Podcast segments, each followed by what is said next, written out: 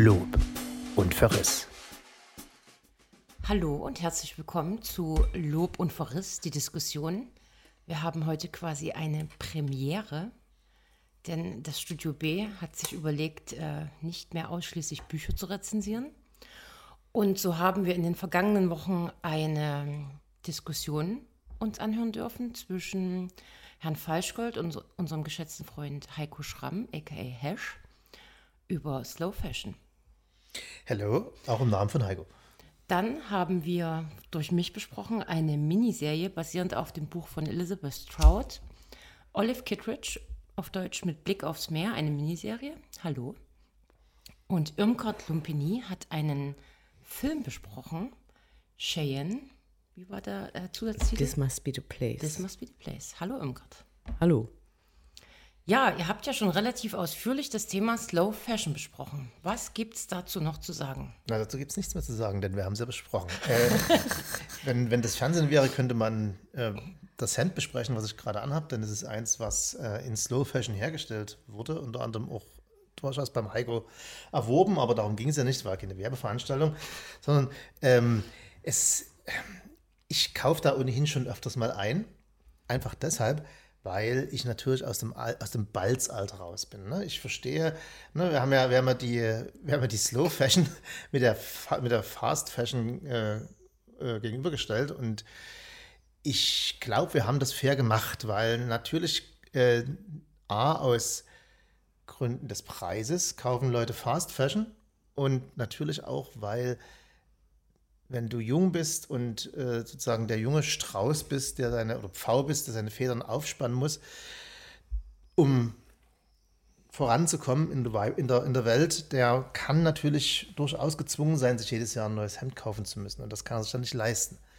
Und da verstehe ich das. Aber für, gerade für Leute, die äh, aus dem Alter raus sind, gibt es überhaupt keine Entschuldigung, Fast Fashion zu kaufen. Außer eine habe ich an der Diskussion genannt, nämlich die berühmte Jogginghose die ich, nee, äh, als ich mir mal eins bei, bei, bei Primark geholt habe, weil ich einfach im, im kalten Urlaub mal ein Sweatshirt brauchte. Also ich fand eure Diskussion sehr, sehr interessant und habe der wirklich sehr gern gelauscht.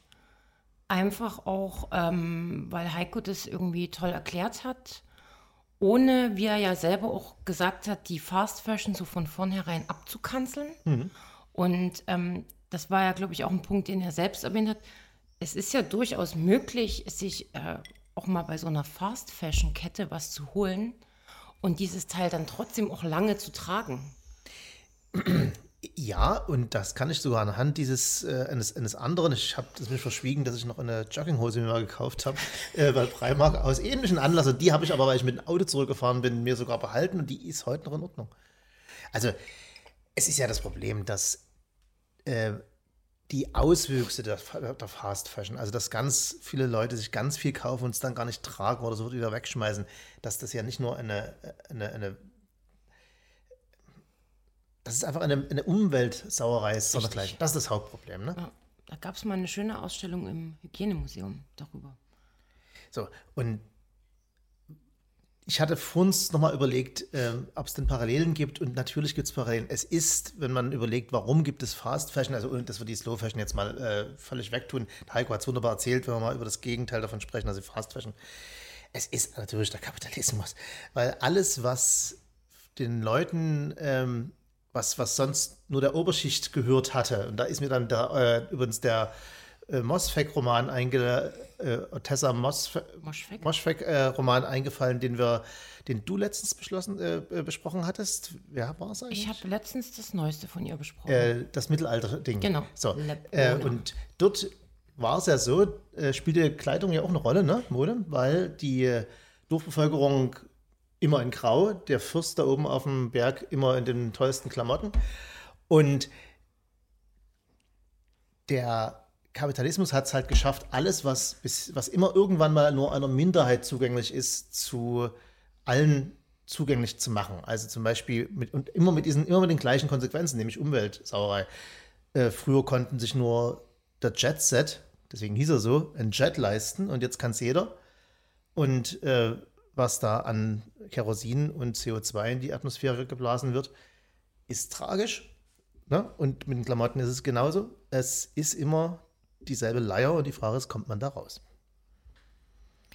Naja, ich würde gerne noch ein paar Punkte erwähnen, die mir vielleicht noch zu kurz gekommen sind. Also das eine ist, dass es natürlich immer noch enorme Unterschiede gibt und äh, es gibt Haute Couture, es gibt Preda Poté der großen Haute Couture Häuser, die kann sich jetzt niemand von denen hier am Tisch leisten. Äh, ein Punkt, der äh, also nicht nur Kapitalismus hat zur Fast Fashion geführt, sondern auch die Demokratisierung der Mode, wo man eben davon ausgegangen ist, warum soll das jetzt eben nur XY vorbehalten sein, äh, Modelle zu kaufen. Also hey, ich hatte es ja auch so ein bisschen ausgeführt, wenn man nicht genau genug hinschaut, dann sieht das eben aus wie das Teil von XY. Und ein großer Faktor ist natürlich schlicht und einfach auch Armut. Ne? Also es sind, das ist zwar immer so das berühmte Beispiel, die Leute kaufen Sachen, die sie nicht brauchen und das sind dann Instagram-Leute und ich glaube aber, dass das ein verschwindend geringer Teil ist, sondern äh, viele Leute auch einkaufen gehen, weil es das Einzige ist, was bezahlbar ist. Mhm.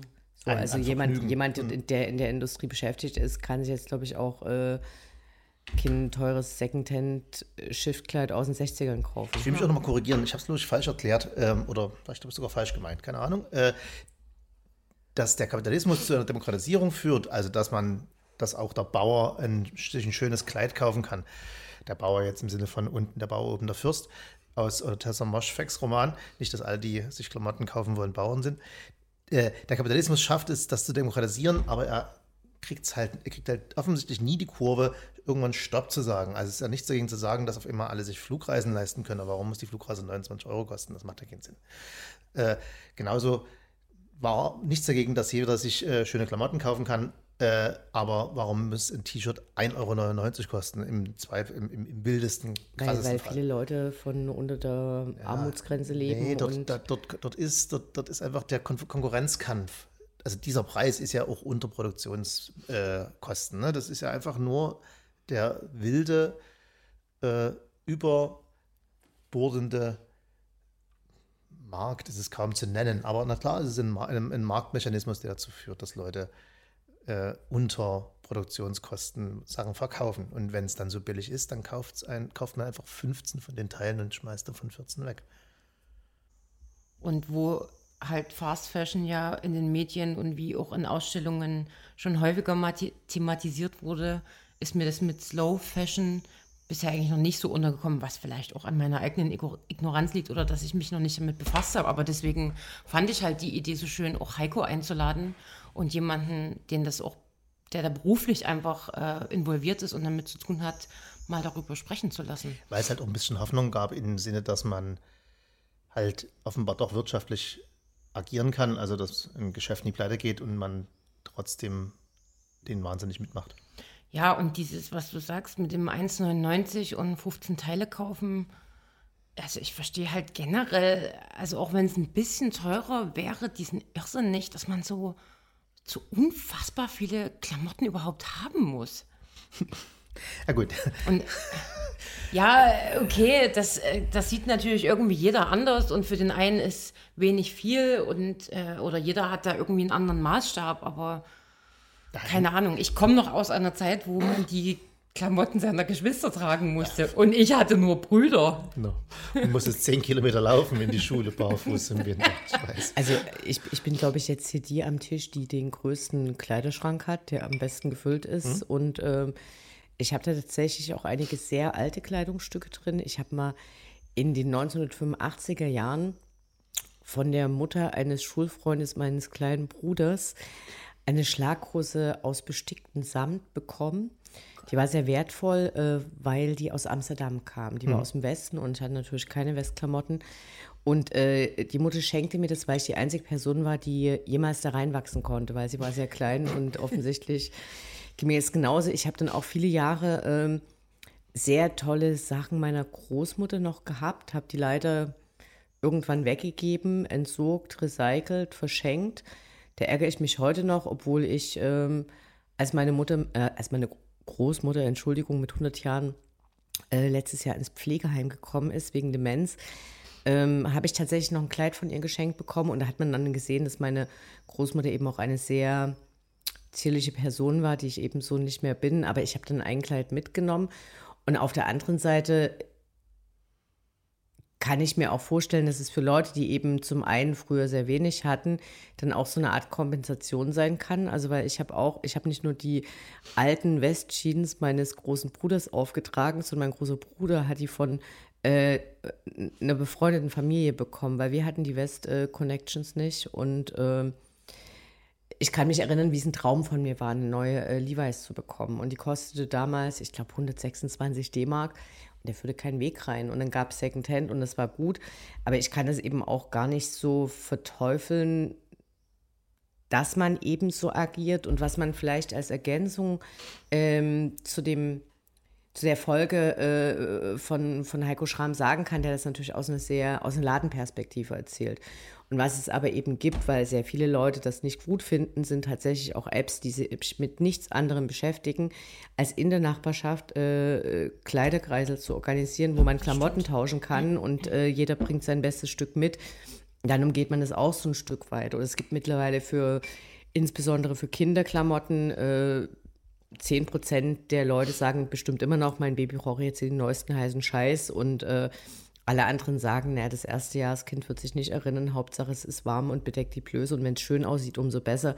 Und natürlich tauscht man da ganz viel. Aber, aber App, äh, kannst du selbstkritisch sagen, dass du, oder wenn, wenn du es wenn selbstkritisch sagen willst, durch, du bist, glaube ich, die Einzige, die Instagram äh, scrollt, äh, wie viel Prozent würdest du weniger kaufen, wenn du das nicht machen würdest? Oder ist das selbst bei aller Selbstkritik jetzt, ne, äh, eigentlich nicht so.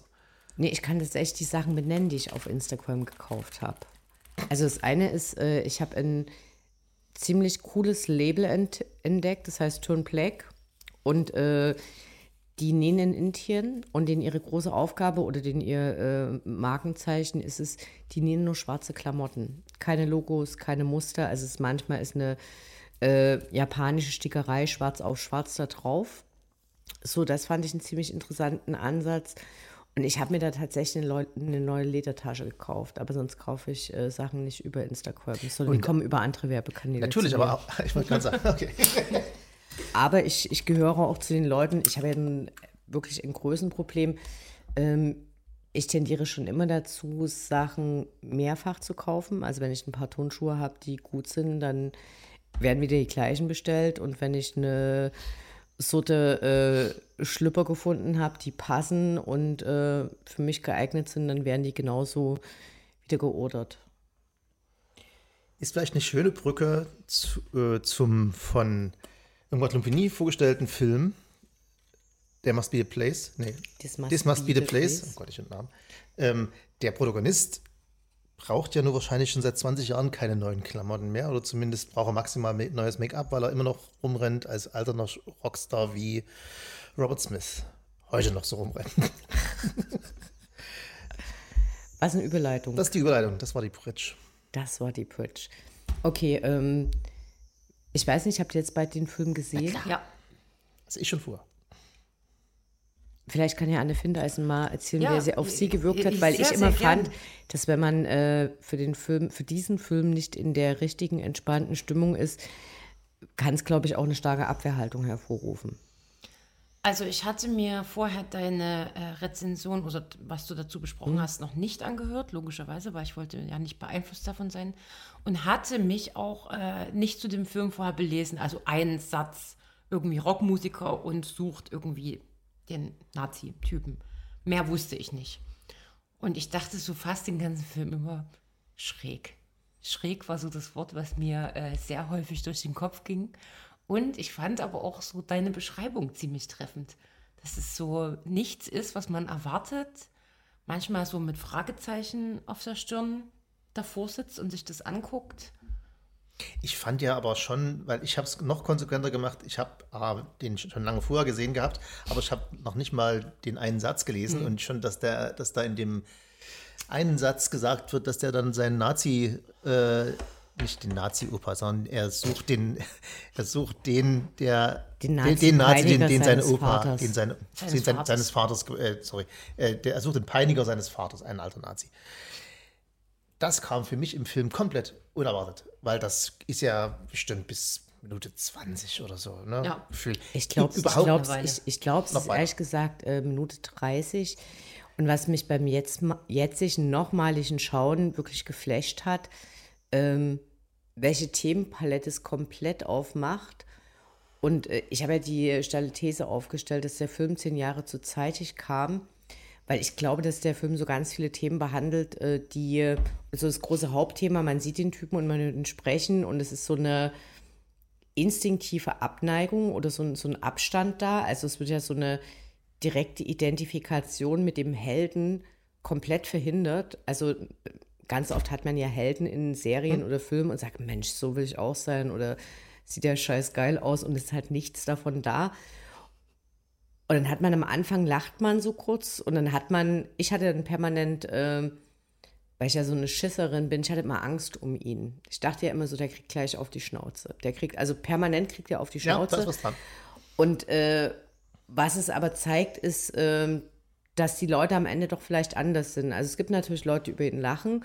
Wieder in diesem Supermarkt, die zwei Frauen, und dann sieht man einfach, wie die, die in ihre Milchtüten kaputt sind. Und dann Cheyenne, äh, der Hauptheld, läuft so schnell er kann davon und also will gar keine Auseinandersetzung. Und dann äh, sind ja so viele Begegnungen da drin. Und das sind sehr unterschiedliche Leute. Und jedes Mal denkt man wieder, okay, jetzt knallt's aber, jetzt knallt's aber. Und äh, alle kommen du- gut damit klar oder die meisten. Und was mich sehr fasziniert hat, ist, ähm, viele denken immer erst, dass er sehr ironisch der Welt gegenübertritt. Und er meint es aber ganz genau so. Cheyenne, ja, das ist Ja, null und- Ironie dabei. Ja. Und, und, und auch das, das so habe ich persönlich geliebt, weil mir das genauso geht, weil Leute oft lachen, wenn ich was sage und das witzig finden oder ironisch und ich habe das aber ganz genauso Gut, gemeint. er, ist, er ist nicht ironisch, aber er ist, er ist lakonisch. lakonisch und er ist vor allen Dingen natürlich durch 20 Jahre äh, völlig unabhängiges Leben, weil mit seinen paar äh, Songs da reich geworden, gibt natürlich keinen Shit. Das ist jemand, der keinen Shit gibt und äh, also kein Nee, Shit das- das auf die Reaktion nicht. anderer Leute. Er, er kümmert sich natürlich, es wird ja im Film immer klarer, um wie viele Sachen er sich den Kopf macht. Das meine ich nicht mit sich kein Shit, sondern wenn er irgendwas macht, also wie gesagt, der, die Frauen, die ihn auf, auf den Sack gehen, die Milchtüten äh, zu, zersch- äh, zu zerschnippeln, das äh, ist, was ich mit kein Shit geben meine. Er hat keine Angst vor Konsequenzen. Aber manchmal versucht er auch so Kontakte zu knüpfen oder nee, hilfreich zu sein. Es wird überhaupt nicht angenommen. Es gibt so eine witzige Szene, da steht er im Fahrstuhl mit äh, fünf Frauen und die debattieren ziemlich, ziemlich äh, engagiert, wie man einen Lippenstift dazu bekommt, dass der den ganzen Tag drauf ist. Und, äh, irgend, und irgendwann meldet er sich da so aus dem Hintergrund und sagt dann so, als Geheimnis ist eigentlich, dass man auch die Lippen abpudert und dann hält es. Und das Ding ist, In seiner Kompetenz als Robert Smith-Verschnitt, der faktisch genau, seit 20 der, Jahren der, der, Lippenstift der trägt. jeden Tag roten Lippenstift trägt. Und, ähm, und die Frauen sind total irritiert und äh, nehmen das jetzt, glaube ich, eher nicht so an. So, und er verlässt dann den Fahrstuhl, ohne dass er was ausgerichtet hat. Und das Ding ist, es ist natürlich absolut eklig, sich die Lippen abzupudern, aber wo er recht hat, hat er recht. Und äh, was, ich, was ich sehr gern daran mag, ist, dass es so, äh, der steckt sehr in seinem Kopf und dann aber halt auch nicht so und er scheint depressiv und äh, seine Frau, was auch so eine schöne Geschichte ist, ähm, die ist Feuerwehrfrau und sie ist seit 35 Jahren mit ihm verheiratet und äh, nimmt das immer gar nicht so ernst. Also alle anderen würden da, glaube ich, schon einen Psychologen anrufen und sagen, oh mein Gott, der arme Mann und hier ist gar nichts mehr zu machen. Und dann äh, geht sie mit ihm da in den leeren Swimmingpool. Äh, wie heißt die Sportart? Ich habe das vergessen. Ich hab's auch vergessen. Tennis? Gegen eine Squash. Wand. Squash, sagen wir heutzutage. Er benennt es im Film anders. Und die spielen da Squash und er hat eine ganz witzige Aufmachung und äh, beschwert sich dann irgendwie fünf Minuten später bei seiner Frau, was sich der Innenarchitekt gedacht hat, also in der Küche das Wort Kitchen an die Wand geschrieben hat, aber sagt, das wusste ich selber, dass da die Küche ist. Und dann berührt so sehr große Fragen, aber ich glaube, was, wo- woran es mich so nach äh, zwölf Jahren so wieder erinnert hat, ist so die heutige Diskussion, die man über, über Transmenschen hat. So, also wo die Leute sagen, oh mein Gott, und es geht gar nie. Und er ist eben so eine Erscheinung, die erstmal überhaupt nie reinzupassen scheint und am Ende dann trotzdem ganz wunderbar da reinpasst und am Ende aber auch ein bisschen was von seiner Rüstung ablegen kann. Also nicht mehr ganz so. Und er wird ja auch angenommen von seinen Mitmenschen, wo man jetzt manchmal im Film denken könnte, oh Gott, er fragt da, kann ich mich zu dir setzen? Und der Typ guckt ihn an. Na klar, gerne. So, wo man vielleicht denkt, da sitzt ihm da dieser alte weiße Mann gegenüber und Ja. guckt ihn erstmal von oben bis unten an und sagt, was willst du denn? Passiert aber halt nicht. Und welche Szene, ich muss das noch ganz kurz erwähnen, ich auch äh, sehr herrlich fand und sehr lustig ist, als er mit dem Auto an dieser Gruppe vorbeifährt, voll durch die Pfütze, dass die alle nass gespritzt werden. Könnt ihr euch erinnern? Dann hält er an, steigt aus und sagt, es tut mir leid, aber ich habe es mit Absicht gemacht und steigt wieder ein und fährt weg. Ich glaube, was ich an dem Film wirklich großartig finde, und das wollte ich in der Rezension nicht verraten, ich persönlich hasse Filme, die so auf Überraschung getrimmt sind. Ne? Also es geht los bei diesem äh, langweiligen Erzählding, junges hässliches Entlein verwandelt sich in die Prinzessin und kriegt den äh, geilsten Macker der Schule. Und dann gibt es ja manchmal so dieses, äh, was ich besonders abstoßend fand, waren diese drei Filme, die es gibt, äh, Before Sunrise und dann wird diese Geschichte, also wo sich äh, zwei s- sehr ungleiche Leute im Zug treffen und eine tolle Nacht miteinander verbringen und verlieben und dann treffen sich erst 20 Jahre später wieder. Und dann ist immer alles so, ach, das ist jetzt aber eine tolle Überraschung und, und, die, und dann ist man so beseelt und ich hasse so eine Filme, also wo dann immer sowas gemacht wird, jetzt machen wir mal was rein, was die Leute überrascht oder womit sie nie gerechnet haben, aber insgeheim hat man die ganze Zeit damit gerechnet und der Film untergräbt es so konsequent, es ist immer komplett anders und es ist, ähm, Du widersprichst dir aber, ne? Weil der Film ist ja überraschend, ne?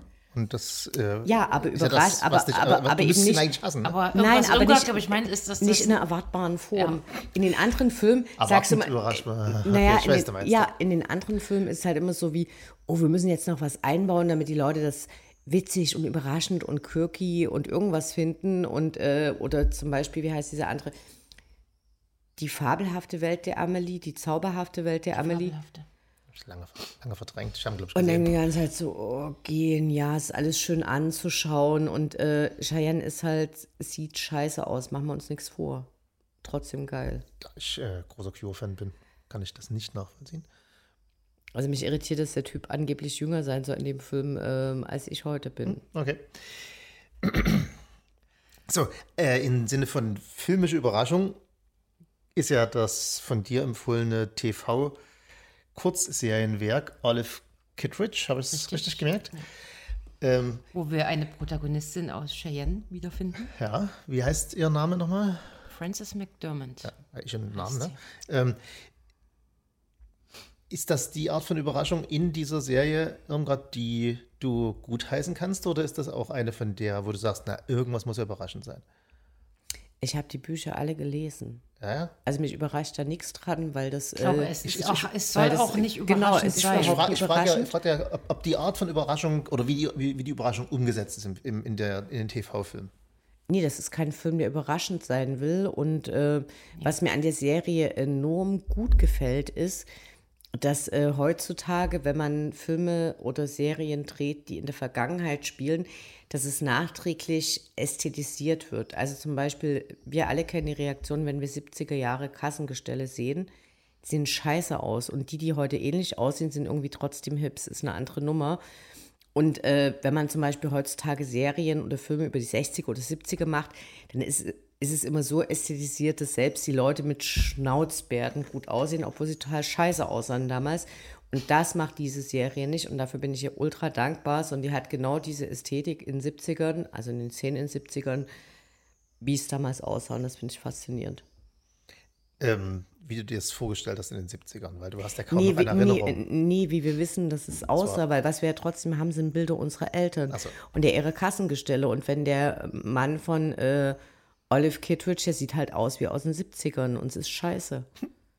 Also, ne, das, also wisst ihr, was ich meine? Es hat nie nachträglich diese Wes Anderson draufgedrückte, den ich sehr mag, äh, draufgedrückte, oh, jetzt machen wir alles hier in Pastellfarben und dann machen wir das und dann sieht alles irgendwie nice aus, sondern äh, Das passt ja auch sehr gut zu der äh, Erzählweise, weil sie ist ja genauso ohne, ohne jeden Klemmer, ohne jede Bemühtheit, dass äh, es ist fast ohne eine Bemühtheit, eine Story zu erzählen, könnte man fast sagen. Ne? Es, will, es will ein bisschen eine, eine moralische äh, Story erzählen, das, oder es will, eine, es, will die, es will die Protagonisten äh, vorstellen in ihrer, in ihrer Vielfalt, wie sie auf bestimmte äh, Szenen reagieren. Aber ein, es ist halt kein, kein stringenter Handlungsbogen, Bogen, wo man jetzt sagt, da, da, darauf läuft es hinaus, oder? Naja, also ich muss dazu sagen, du hast die Bücher nicht gelesen, oder?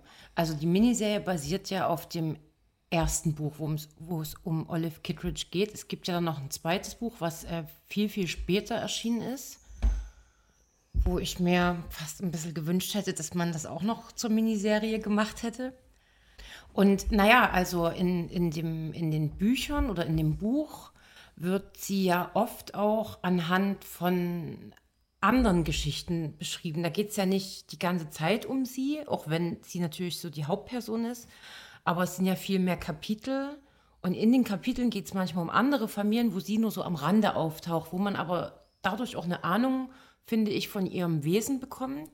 Und in der Serie hat man schon das sehr, da ist schon sie sehr im Vordergrund. Da ist es eher so, dass sie dann manchmal woanders interagiert und man dadurch erfährt, wie sie ist. Ich weiß nicht, ob das jetzt Findest verständlich fand- war. Ja, finde ich- ich, schon. hab- also wenn man mir- die Bücher kennt, Ja. ja. Ich, ich habe mir äh, bis jetzt nur die erste Folge angeschaut, um mir die nächsten drei Tage die, die nächsten äh, die anderen drei anzuschauen. Und in der ersten fand ich es in der ersten Folge fand ich es eigentlich sehr ausgeglichen. Ich habe mich fast mehr für den für ihren Ehemann interessiert und sein Verhältnis zu seiner äh, neu gewonnenen Angestellten.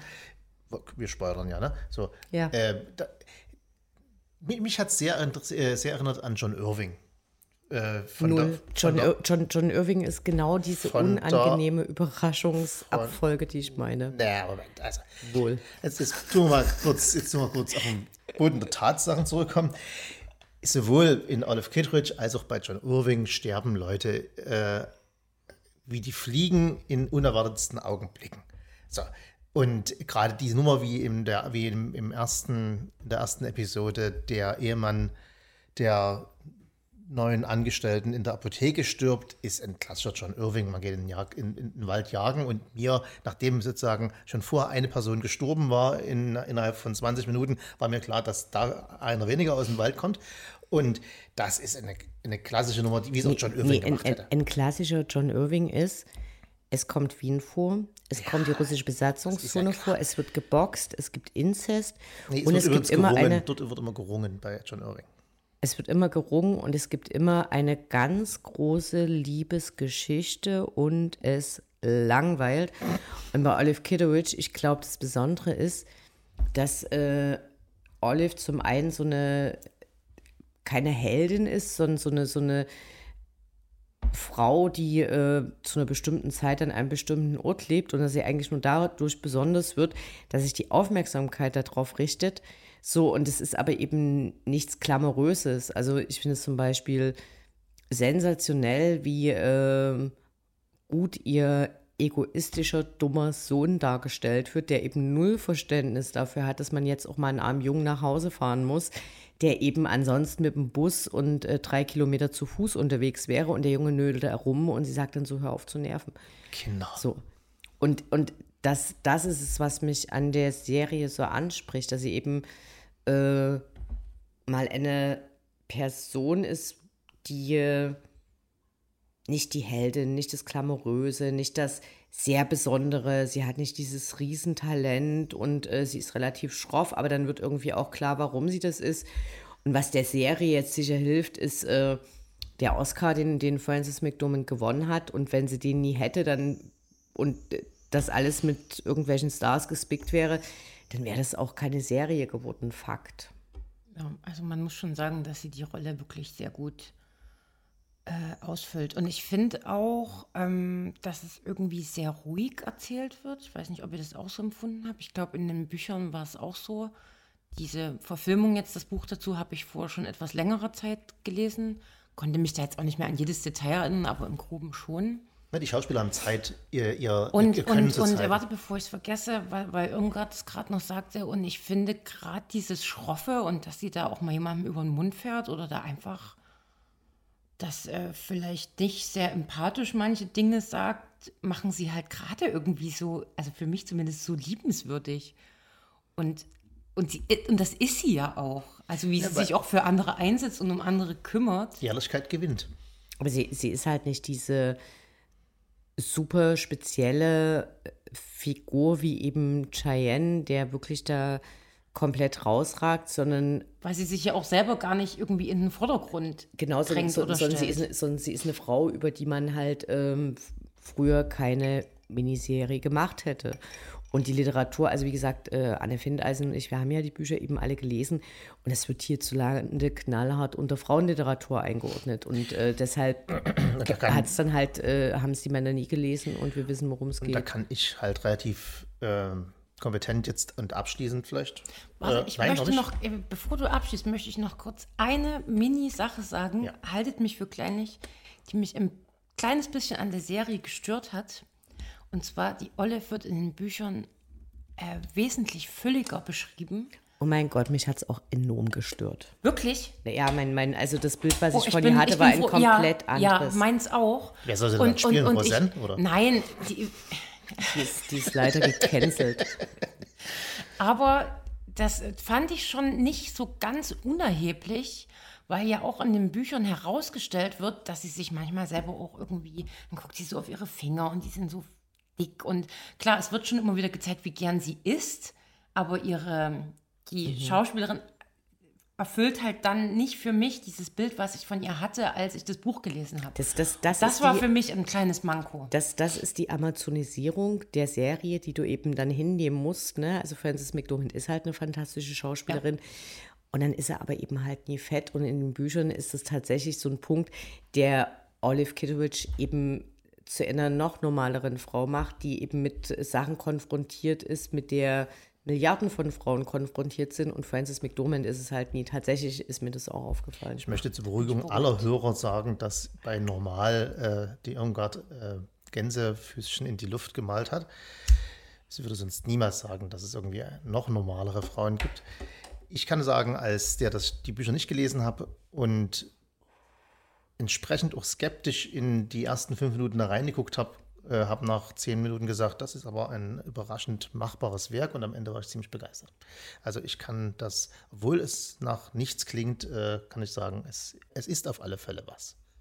Und auch die Bücher kann man empfehlen. Ja, und was dort aber interessant war, ist, dass die Ereignisse teilweise, also es ist eigentlich ein langsamer Roman und dann sind aber große Teile der Geschichte, wie zum Beispiel die zwischen äh, dem Ehemann und seinen neuen Angestellten, die sind auf wenigen Seiten ganz dicht gedrängt über mehrere Wochen und Monate abgehandelt. Ja, das und stimmt. nehmen dann dort wieder einen viel größeren Ja, Teil ein. Also natürlich muss man das, wenn man es fürs Es Fernsehen ist ja keine bearbeitet, Nacherzählung, es ist ja ein, immer noch ein eigenständiges Kunstwerk. Ne? machen, aber ähm, ja, es deshalb man kann richtig gut die Bücher lesen. Und wer die Bücher nicht kennt und die Serie gesehen hat und dann, ich habe es ja schon in meiner Rezension gesagt, trotzdem wissen möchte, wie es weitergeht, der liest dann halt noch die langen Abende, so heißt das zweite Buch auf Deutsch, und dann erfährt er das oder sie. Okay, sind wir mit drei Lobpreisungen durch? Absolut. Das war Irmgard Lumpini, Auf Wiederhören. Anne Findeisen Adieu. und Herr Falschgold an diesem Mikrofon.